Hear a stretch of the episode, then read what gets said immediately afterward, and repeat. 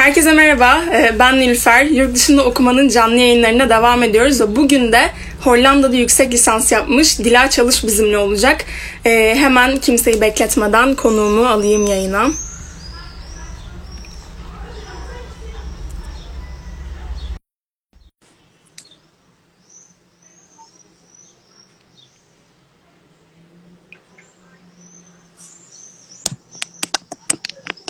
Merhaba Dila.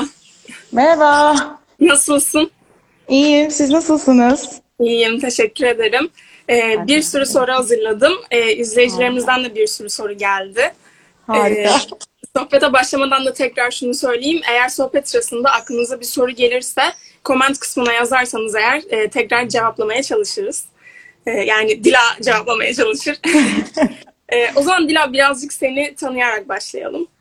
Harika. Öncelikle bu benim hayatımda yaptığım ilk canlı yayın. Instagram dahi olsa insan heyecanlanıyormuş. Şu anda yanlış bir şey söylememek için. Gerçekten kendime çok dikkat ediyorum. Zihnimi açık tutmaya çalışıyorum. Ben 27 yaşındayım. Şu anda tüm dünyanın yaşadığı bu krizden dolayı tabii ki de şu anda İzmir'deyim. Ailemin yanındayım. 2012 yılında liseden mezun oldum. St. Joseph İzmir mezunuyum. Daha sonra İstanbul'da Bilgi Üniversitesi Biyomühendislik ve Genetik bölümüne girdim. Orada üniversite İngilizce hazırlıkla beraber 5 sene eğitimimi tamamladıktan sonra da Hollanda'ya yüksek lisansa gittim. Şu anda da doktora için başvuru sürecindeyim. Bir umutla olumlu sonuçlanmasını bekliyorum. Standby'dayım. Basitçe özetle böyle. Tamamdır, süper. O zaman sorularıma başlıyorum. Tabii ki. Bilgi Üniversitesi'nde okurken yüksek lisans yapmak hep aklında var mıydı? Ve başvuru sürecinde okul sana yardımcı oldu mu? Ya da sen herhangi bir ajanstan mı yardım aldın? Benim yüksek lisansı yapmak, yani benim her zaman hedefim akademik kariyerde devam etmekti. Dolayısıyla hani bu süreçte zaten yüksek lisans, doktora ve sonrası olarak ilerlemem gerektiğini biliyordum. Dolayısıyla evet, yani yüksek lisans her zaman kafamda vardı. Başvuru sürecinde okul bana yardımcı olmadı. Hani bunu sadece kendi okulum için söylemiyorum. Açıkçası yüksek lisans başvuru sürecinde yardımcı olan pek de fazla okul duymadım. Hani birçok bölümden arkadaşım var. Dolayısıyla hani ben bütün başvuru süreçlerini hep kendim yönettim. Nereden, hangi evrakları, hangi bilgileri, neleri toplamam gerektiğini, her şeyi ben kendim araştırdım. Kendim bir araya getirdim. Ve planımı kendim yapıp süreci devam ettirdim. Sonra da olumlu sonuçlandı zaten. Tamam. Peki bir de şunu soracağım. Sence bir lisans öğrencisinin lisans süreci boyunda yapması gereken şeyler neler? Yüksek lisans yapmak istiyorsa eğer. Yani ben kendi bölümümle ya da en azından genel olarak mühendislikle alakalı konuşayım ya da biyomedikal alanıyla alakalı konuşmam gerekirse öncelikle hani bu alana ciddi anlamda bir merak duyması gerekiyor. Çünkü ben hani farklı üniversitelerden de bu bölümü okuyan insanlar tanıyorum, arkadaşlarım var ve hani hepsinin bu süreçte yüksek lisansa kadar kariyerlerini bile devam ettirirken işin sonunda fark ettikleri şey aslında bu alana ilgi duymadıklarıydı. Çünkü her ne kadar bilim de yapıyor olsanız biyolojiyle alakalı bir araştırma ya da bilim alanları hani fizik ve kimyadan birazcık daha farklı, birazcık daha hani ne yaptığınızı bilemez ya da göremez, hani çok dolaylı yollardan ölçebilir bir alan. Hani bazı insanlara gerçekten çok soyut ya da bazılarının hani neyin peşinde olduğumu hani kaybediyorum falan diyorlardı. Yani dolayısıyla hani bölüme ciddi anlamda biyolojiyle alakalı araştırma konularına, sistemlere, metotlara ilgi göstermeleri gerekiyor. Ve yüksek lisans kararlarını da tabii ki de buna göre vermeleri gerekiyor. Çünkü sonuç olarak bir emek ve bir zaman, ciddi bir zaman ve emek gerektiriyor yüksek lisansa başvurmak. Finansal anlamda da. Bu aşamayı atlattıktan sonra dikkat etmeleri gereken şey hangi alanda çalışmak istediklerini lisansta tespit edebilmeleri gerekiyor. Bu da çok önemli. biyolojiyle alakalı çalışabilecekleri bir sürü alan var. Yani biz mesela biyomühendislikten çıktık, işte biyomekanikle devam edilebilirdi. Biyomedikal mühendisliğiyle alakalı bir bölümde devam edilebilirdi. Ben sinir bilimi istediğimi biliyordum, neuroscience istediğimi biliyordum. O alanda ki okullara baktım ve o alanla ilişkili bölümlere, programlara baktım. Kanserle alakalı ilgi gösteriyorlarsa, yani bunu süreç içerisinde lisans eğitimi boyunca iyi tespit etmeleri gerekiyor. Çünkü her ne kadar biyolojiyle alakalı da olsa kendi içerisinde bu alanlar, bu disiplinler farklı metotlar kullanılıyor. Dolayısıyla hani farklı bir kaynakta kullanıyorlar, farklı kaynakları da kullanıyorlar. Dolayısıyla hani bunu iyi tespit etmeleri gerekiyor ve tabii ki de hani belli bir oranda not ortalaması. Yani not ortalaması derken burada illa hani biraz bizim Türkiye'de ne yazık ki eğitim sisteminde böyle bir algı var, işte 4 üzerinden herkes 3,5 olsun isteniyor falan gibi, ama hani dünya, benim gördüğüm, en azından benim deneyimlediğim, dünya birazcık bu gerçekliği bıraktı. Hani tabii ki de kimse salıp koy vermesin not ortalaması olarak kendini, ama ideal ortalama bir değer de yeterli oluyor. Çünkü birazcık da programa alacak olanlar, yani o admission committee dediğimiz programa alacak olan insanlar da gerçekten sizin ne isteyip ne istemediğinizi bildiğinize, hangi alanda çalışmak istediğinizle ilgili kendinize güveninize, merakınıza ve bu alanda ne kadar istikrar gösterebileceğinizi tespit ederek sizi alıyorlar. Yani açıkçası senin not ortalaman çok iyiymiş, hadi gel bize katıl şeklinde yürümüyor bu süreç. Gerçekten bilinçli insanlar sizin ne bildiğinizi, bu alanla ilgili nasıl bir fikir, nasıl bir vizyonunuz, nasıl bir merakınız olduğunu tespit ederek size yaklaşıyorlar. Tamamdır. Çok teşekkür ederiz. Peki sen şey dedin, ben kendim topladım o evrakları dedin. Başvuru sürecinde gerekli evraklar neler? Sen neleri kendin topladın, kendin uğraştın, yaptın? Bir de IELTS gibi böyle İngilizce yeterlilik sınavları önemli mi yüksek lisans başvurusunda? Evet, önemli. Ben hani hiç böyle İngilizce yeterliliğini göstermemen gereken bir programla karşılaştığımı hatırlamıyorum. Benim baktığım çoğu yüksek lisans programının hepsi İngilizceydi zaten. İngilizce olmayan yoktu. Ve hepsi belli bir düzeyde tabii ki de yeterlilik göstermenizi istiyor. Ben öncelikle tabii ki IELTS tercih ettim. Yani TOEFL çünkü hiç alışık olduğum bir sınav sistemi değildi. IELTS'e daha önce girmişliğim de vardı çünkü tecrübeli olduğum bir sınav sistemiydi.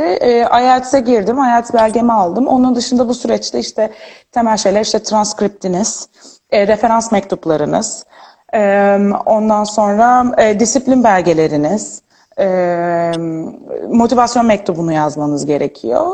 Bu belgeleri topluyorsunuz. Onun dışında gerçi o vize işlemleriyle ilgili olan bir süreç. Yani ben danışmanlık için bir yardım da almadığımdan dolayı yani o vize sürecindeki o bürokratik belgeleri de, işte nüfus kayıt örneği, ikametgah vesaire, hani o belgeleri de hepsini ben topladım. Ama hani bu zaten vize aşamasında hani bürokratik idari bir işlem. Yani okulla alakalı değil aslında. Yani okul için temelde transkript, motivasyon mektubu, referans mektuplarınız vesaire bunlar gerekiyor. Tamamdır. Peki Hollanda'ya başvurmak dışında başka ülkelerde başvurdun mu, yoksa hep Hollanda'yı istiyor muydun? Hollanda'yı en başından beri istiyordum. Benim Hollanda tercihim şöyle oldu. Tabii ki de bu alanda, yani mesleğim gereği tabii ki de Amerika hayaliyle yaşadığım dönemler oldu. Ama yüksek lisansa gelinecek olduğunda tabii burada Avrupa ve Amerika, yani Kanada'yı da bunun işin içine katarak söylüyorum. Akademik proseste farklılıklar var. Dolayısıyla hem Amerika coğrafi olarak, yani coğrafi sebeplerle uzak bir yer olduğu için ve ben hani o kadar uzağa gitmeyi hani çok mu tökezlerim, çok mu zorlanırım, benim konsantrasyonum üzerinde çok negatif etkisi olur mu endişesiyle zaten oradan bir vazgeçtim. Bir alternatif, ben hep yani İngilizce olan bir yere gitmek istiyordum. Yani o yüzden dolayısıyla hani Fransızca çok fazla, yani Fransa daha doğrusu diyeyim, kafamda çok fazla yoktu. Ondan sonra dolayısıyla hani Avrupa'nın en iyi İngilizce konuşulan, İsveç, Norveç gibi çok kuzeyde olup beni de bunaltmayacak olan iki alternatif vardı. İngiltere ve Hollanda vardı. Hollanda'ya da turistik amaçlı gidip gördüğüm için beğenmiştim. Ondan sonra dolayısıyla ben en başından beri hani Avrupa olsun, iyi İngilizce konuşabileceğim bir yer olsun, çünkü kendimi de geliştirmem gerektiğini farkındaydım. Hani İngilizce tabii ki konuşuyorsunuz, IELTS'i 6,5 ya da 7 ile geçiyorsunuz ama hani akademide alanınızda, mesleğinizde performanslı kullanabilmeniz için gerçekten yaşamanız gerekiyor. Bunu hem okulda hem günlük hayatta bence tecrübe edilmesi gerekiyor diye düşünüyorum. Dolayısıyla İngiltere'yi hem finansal sebeplerden dolayı hem de hani bir ada ülkesi, iklimi vesaire, yani bilemiyorum, İngiltere'ye daha önce hiç gitmemiştim de, tamamen Hollanda'yı daha önce turistik amaçlı da ziyaret ettiğim için ve kendimi hani orada rahat yaşayabileceğimi düşündüğüm için, en azından yani güvende yaşayabileceğimi düşündüğüm için Hollanda olsun diye karar verdim. Yani benim için temel sebep coğrafi konum ve dildi. Bu sebeplerle tercih ettim. Peki şunu da söyledin. Hollanda'nın yüksek lisans ücretleri daha mı uygundu İngiltere'ye göre? Benim gittiğim dönemde daha uygundu. Belki hani izleyiciler de buna dikkat çekmekte fayda var. Ben de Hollanda'da yaşadıktan sonra öğrendim. Tabii Avrupa'yı sarsan bir Brexit olayı yaşandı ve her ne kadar biz ideallerden bahsediyor olsak da sonuç olarak eğitim de bir yani eğitim turizmi, yani ticari bir sektör haline gelmeye başladı. Ülkeler bunlardan ciddi anlamda gelir elde ediyorlar. Çünkü tabii ki de kendi vatandaşını ya da bir Avrupa vatandaşını bu sınırlar dışında olan insanlardan daha farklı bir şekilde charge ediyor. Daha farklı ücretlere tabi tutuyor. Hani bizlerden, bizim gibi dışarıdan gidenlerden iyi para topluyorlar. Dolayısıyla bu onlar için, kurum için, okulun kendisi için de, sonuç olarak programın kendisi için de iyi bir gelir kaynağı. Hani bu realiteleri bence konuşmak gerekiyor. Dolayısıyla ben Hollanda'dayken şöyle bir şey fark ettim. Ben tam gitmeden önce Brexit olayı yaşandı. Ve bu dolayısıyla İngiltere'nin dışarıdan öğrenci alımıyla ilgili, çünkü hani bir finansal durumlar da etkileniyor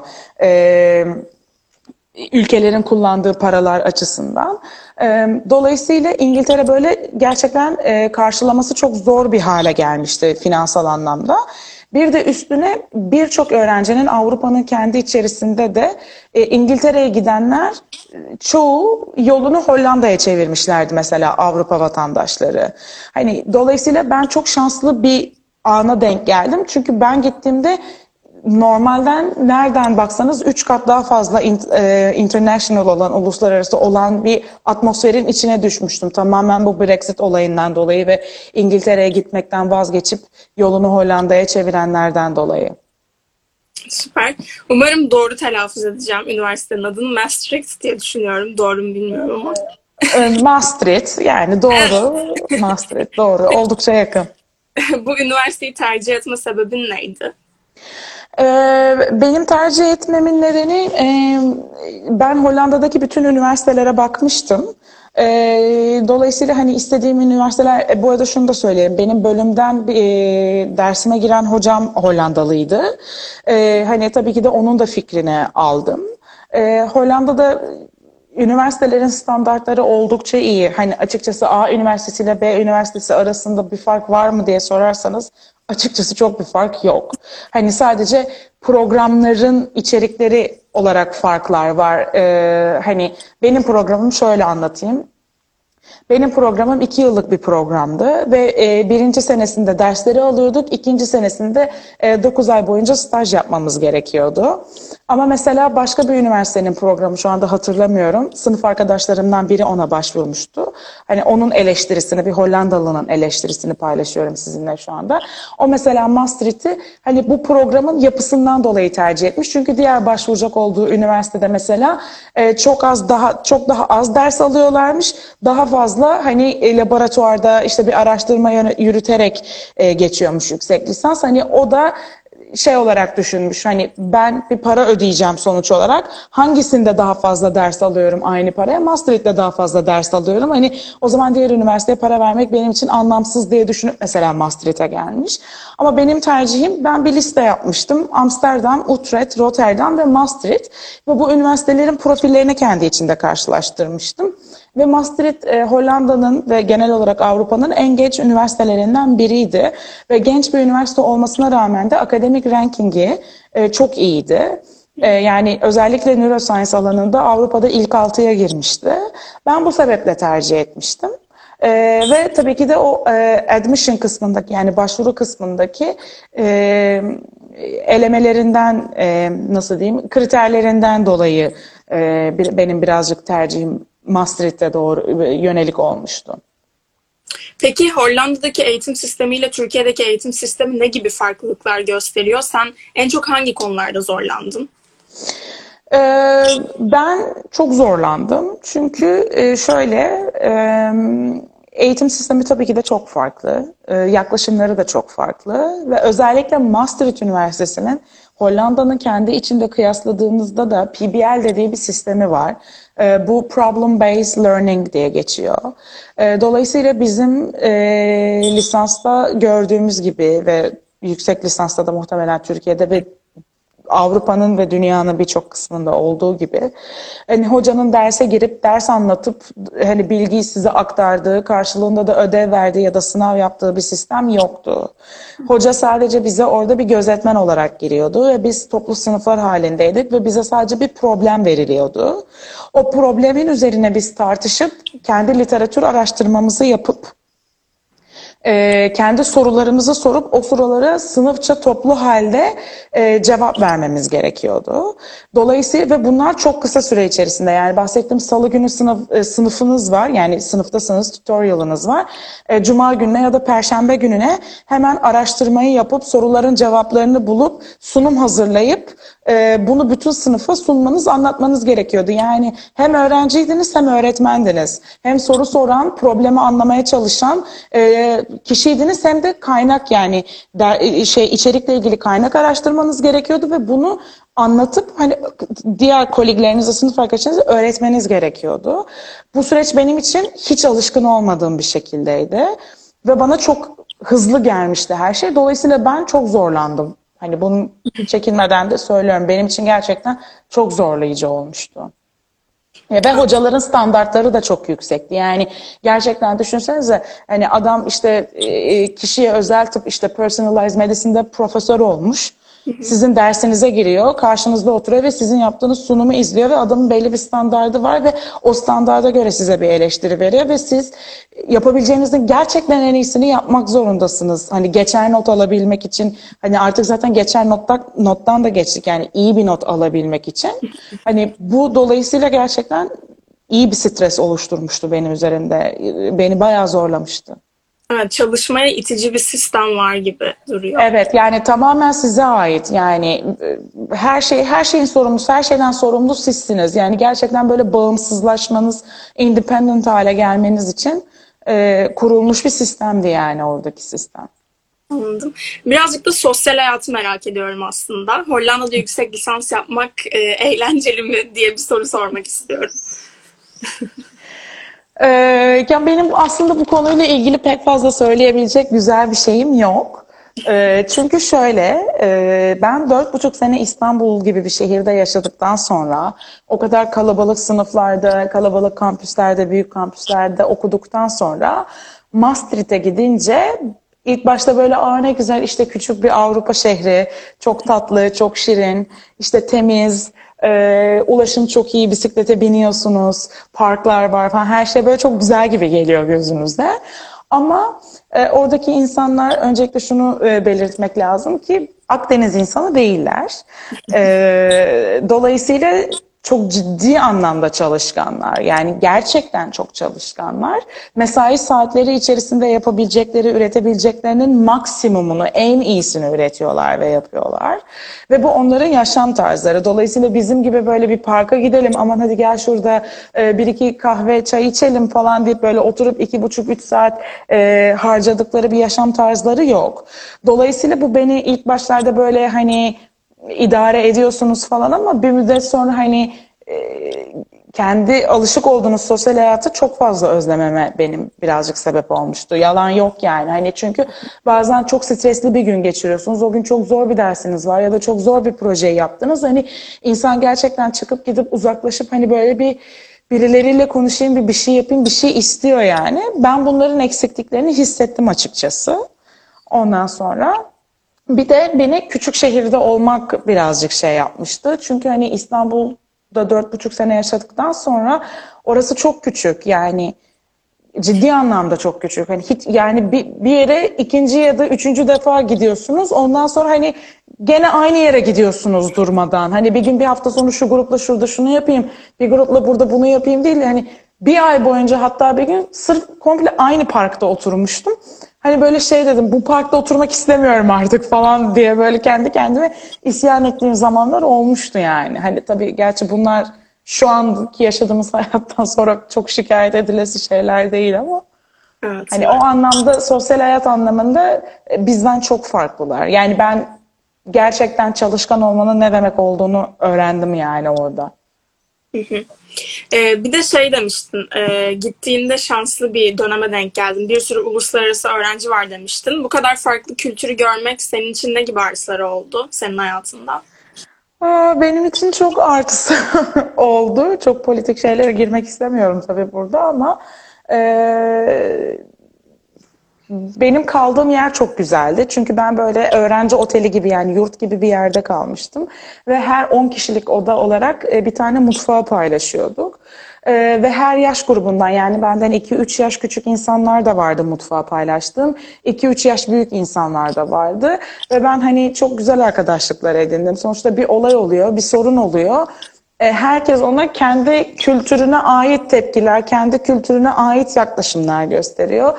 Hani kötü bir örnek vereceğim mesela ama en basit örneği bir bıçaklanma olayı, asayiş sorunu yaşanmıştı şehirde. Tabii Maastricht çok küçük bir yer olduğu için hani çok uzağınızda yaşanmıyor bu olay. Benim 2-3 sokak arkamdaydı yani. Bir bıçakla ve ne yazık ki işte bıçaklanan kişinin ölümüyle sonuçlandı falan. Şimdi Türkiye'den çıkma bir insan olunca benim için hani böyle çok şey hani ha öyle mi Allah rahmet eylesin deyip geçtim ben yememe içmeme devam ettim ama hani daha böyle kuzey ülkeleri diyeyim Kuzey Avrupa'dan olan insanların verdiği tepkiler hani böyle inanamıyorum daha olağanüstü bir şey olmuş gibi bir tepki veriyorlardı mesela. Hani bunu görmek, bunu deneyimlemek hani insanların kendi kültürlerine, kendi geçmişlerine, kendi yaşanmışlıklarına göre tepkiler veriyor olduklarını görmek beni şaşırtmıştı açıkçası. Hani çünkü bizde her gün neredeyse her saat olan bir olay ya. O yüzden maalesef o anlamda ilginç gelmişti yani. Teşekkür ederim. Peki bir de sanırım Kanada'ya gittin. Evet. Benim programım az önce söylediğim gibi 2. senesinde araştırma yapmam gerekiyordu. Ben o araştırma yani master tezimi yazmak için Kanada'ya geçtim. Kanada'da da 7 dolu dolu ay yaşadım. Kanada'daki tecrübelerin nasıldı? Bir de sanırım şu an İzmir'desin, İzmirlisin. Evet, şu an İzmirliyim, evet İzmirliyim şu an. İzmirli biri olarak Kanada'nın soğuğuyla nasıl başa çıktın? Şöyle, bu tabii çok abartılıyor. Doğru teçhizat, yani doğru donanım, doğru kıyafet olduğu zaman elinizde üşümüyorsunuz. Hani ilk başta tabii ki de herkes böyle şey, aman tanrım çok soğuk. Bir kere şöyle söyleyeyim, Hollanda'nın soğuğunu mu tercih edersiniz, Kanada'nın soğuğunu mu tercih edersiniz diye sorsanız, ben Kanada'nın soğuğunu, Montreal'deydim ben bir de Quebec bölgesindeydim. British Columbia'da değil yani. Onun soğuğunu tercih ederim, Kanada'nın soğuğunu tercih ederim. Çünkü Hollanda'da inanılmaz nemli bir hava var. Ve böyle %90 nem, -3 derece, -5 derece olduğu zaman kemiklerinize kadar titretiyor yani sizi ve ne yaparsanız yapın ısınamıyorsunuz. Ama mesela Kanada'da öyle değil, her yer kar kaplı, bulutlar, kuru bir soğuk var ve hani ben -35 derecede, -20 derecede falan dışarıda gayet rahat kar montumla, berenle çıkıp dolaşabiliyordum, yürüyebiliyordum ve yürüdüğüm zaman ısınabiliyordum. Yani Hollanda'da sabah 8'de kalkıp bisiklete binip okula gidiyorum. Okula vardığımda hala neredeyse zangır zangır titriyordum yani -5 derece olduğu zaman. Dolayısıyla hani tabii ki de kalkıp da işte kot tişört çıkmıyorsunuz dışarı. Siz de kar montu giyip dışarı çıkıyorsunuz ve o zaman da üşümüyorsunuz yani. Anladım. Peki bu araştırma süresince herhangi bir araştırma bursu aldın mı ve yüksek lisanstaki burs imkanları neler tam olarak? Ya benim yüksek lisanslı bursa çok fazla başvurma şansım olmadı. Şundan dolayı ben bir yandan lisansım için bitirme tezimi yazmaya çalışıyordum başvuru sürecinde. Bir yandan da başvuruları yapmaya çalışıyordum. Bir yandan okul derslerimi yapıp okul derslerinin sınavına girmeye çalışıyordum. Bir yandan IELTS'e girmeye çalışıyordum falan filan derken ben burs başvurularının tarihlerini kaçırmıştım. Dolayısıyla hani yüksek lisans okuluma, yani Maastricht Üniversitesi'ne ödeyeceğim şeyle ilgili, parayla ilgili bir burs alma şansım olmadı. Ama ben Kanada'ya gittiğimde araştırma yapmaya, ben oraya çalışma vizesiyle gittim. Yani research assistant olarak gittim. Araştırma görevlisi olarak gittim. Ve orada karşılığında da bir maaş karşılığı gittim. Yani dolayısıyla o benim hayatımı bir nebze kolaylaştırdı. Çünkü sonuç olarak oranın parasıyla para kazanıyorsunuz. Ve Kanada çok hümanist bir yer. Hani böyle etinizden, kemiğinizden, budunuzdan faydalanmaya çalışmadılar. Yani neyse hakkı onu verdiler. Dolayısıyla hani o beni ve ailemi bir nebze rahatlatmıştı. Anladım. Peki Türkiye'ye döndüğünde Hollanda'da aldığın eğitimin ve Kanada'da yapmış olduğun bu araştırma görevinden sonra bunların bir artısını gördün mü? Hayır, görmedim. Görmedim.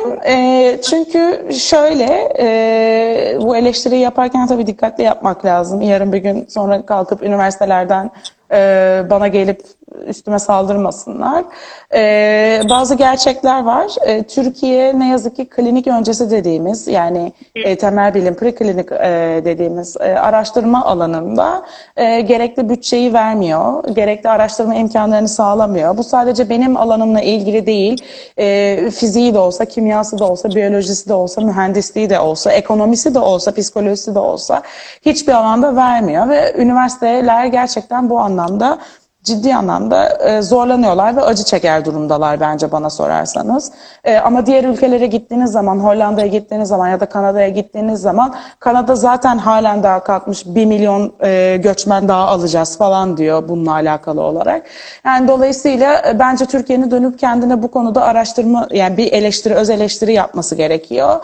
Çünkü ben bu yıl bir sebeple buradaydım ve bu bir seneyi gidip beni motive edecek ya da gerçekten iyi olduğunu düşüneceğim bir yerlerde geçirebilirdim ama olmadı. Tabii pandeminin de etkisi var. Hani bir şey diyemiyorum. Tabii ki de çalışmaya başlasam zaten gene evde oturuyor olacaktım. Ama burada akademide bulunan birçok arkadaşım hani akademiyi bıraktılar. Daha fazla dayanamayacağız deyip. Ya da akademiye başlayamadılar bile, başlayamayanlar bile oldu. Hani tüm bu sorunlar yaşandı, yaşanıyor da. Ya da şu an araştırmasını yapan öğrenci arkadaşlarım var, bütçe bulamıyorlar vesaire. Yani Türkiye'nin bu gerçeği kabul edip bence bununla ilgili bir öz eleştiri yapması gerekiyor. Çünkü bizim gibi insanlar harcanıyor. Yani ben de gidip tabii ki de severek gezdim bu iki ülkeyi ama ben de gidip bayılmıyorum eksi 35'te sokakta. Benim boyum 1.56, 40 santim karda yürüyorum. Hani kim böyle bir hayat yaşamak istesin ki? Ben de tabii ki de burada oturup burada çalışmak, buranın yemeğini yiyip içmek, burada sosyalleşmek isterim. Ama ne yazık ki böyle, yani ideal hayat, ideallerimiz uğruna biz de başka şeylere katlanıyoruz. Sen aslında birazcık girmiş oldun konuya ama izleyicilerimizden de bu konuyla alakalı çok fazla soru gelmişti mesleğinle. Yurt dışı çalışma imkanları ve yurt içi çalışma imkanları sence ne gibi farklılıklar gösteriyor? Yurt dışı çalışma imkanları şöyle, öncelikle ciddi anlamda bir bütçe ve ödenek farkı var iki ülke arasında. Batı ülkelerinde ciddi anlamda bu işe insanlar para yatırıyor. Dolayısıyla hani sizin kendinizin maaş alıyor olmasının dışında, hani diyelim ki bir yerden burs buldunuz, kendi hayatınızı idame ettirebiliyorsunuz. Bizim deneysel olarak, yani laboratuvarda kullandığımız materyaller de çok pahalı. Yani dolayısıyla hani bizim paramızı ödemesini geçtim, personel parasını ödemesini geçtim. Kullanacak olan materyalin, biz bunlara bench expense diyoruz. Hani bunları karşılayabilecek bir bütçe lazım. Dolayısıyla oraya gittiğiniz zaman orada zaten böyle bir bütçe sıkıntısı bir kere gündemde bile değil. Hani sadece çok iyi bir proje yazmanız gerekiyor. Yazdığınız projenin bir anlamının olması gerekiyor. Hani o zaman diyorlar ki ha tamam al sana şu kadar para, bununla bir çalış bakalım ne çıkartacaksın, ne göstereceksin. Ondan sonra dolayısıyla bu imkanlar farklı. Ama onun dışında açıkçası sorarsanız çok bir fark var derseniz, var mı diye sorarsanız çok bir fark yok açıkçası. Peki sence meslekte kendini geliştirmek isteyen bir insan Erasmus ve staj dışında neler yapmalı? Erasmus'u bilmiyorum. Ben Erasmus yapmadım. Hani olur da uzar falan filan vesaire vesaire diye. Ama staj dışında ne yapmalı diye sorarsanız staj bir kere iyi yerlerde yapmalı. Bu çok önemli bence. İkincisi teknoloji bizim alanımızda, bizim mesleğimizde kullandığımız teknoloji çok hızlı değişiyor.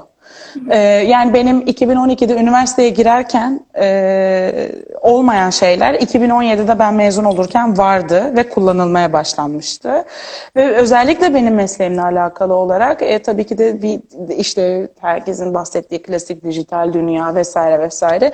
Yani enformatik dediğimiz özellikle bioinformatik dediğimiz daha kullanıcı, yani user friendly, daha kullanıcıya kolay, kullanıcıya uygun teknolojiler geliyor.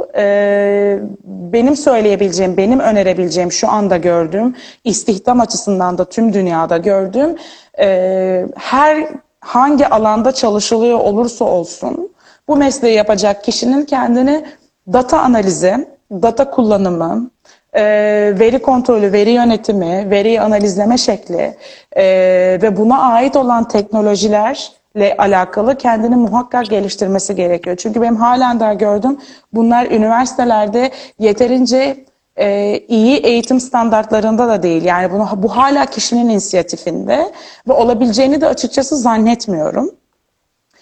Kişinin inisiyatifinde. Dolayısıyla ben bile artık hani biyolojinin her türlüsünü biliyorum demememe rağmen, diyememem, öyle bir şey demem zaten mümkün değil.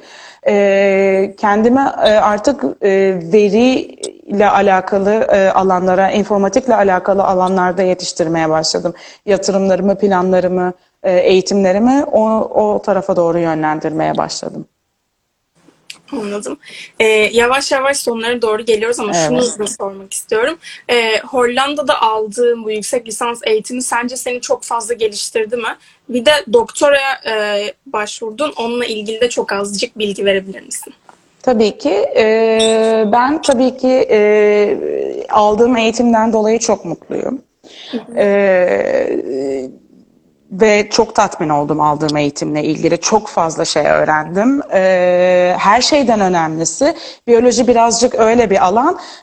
Edindiğiniz bilgiyle ne yapacağınızı, hani o bilgiyi nerede nasıl kullanacağınızı iyi kavrayabilmek gerekiyor biyolojiyle alakalı alanlarda.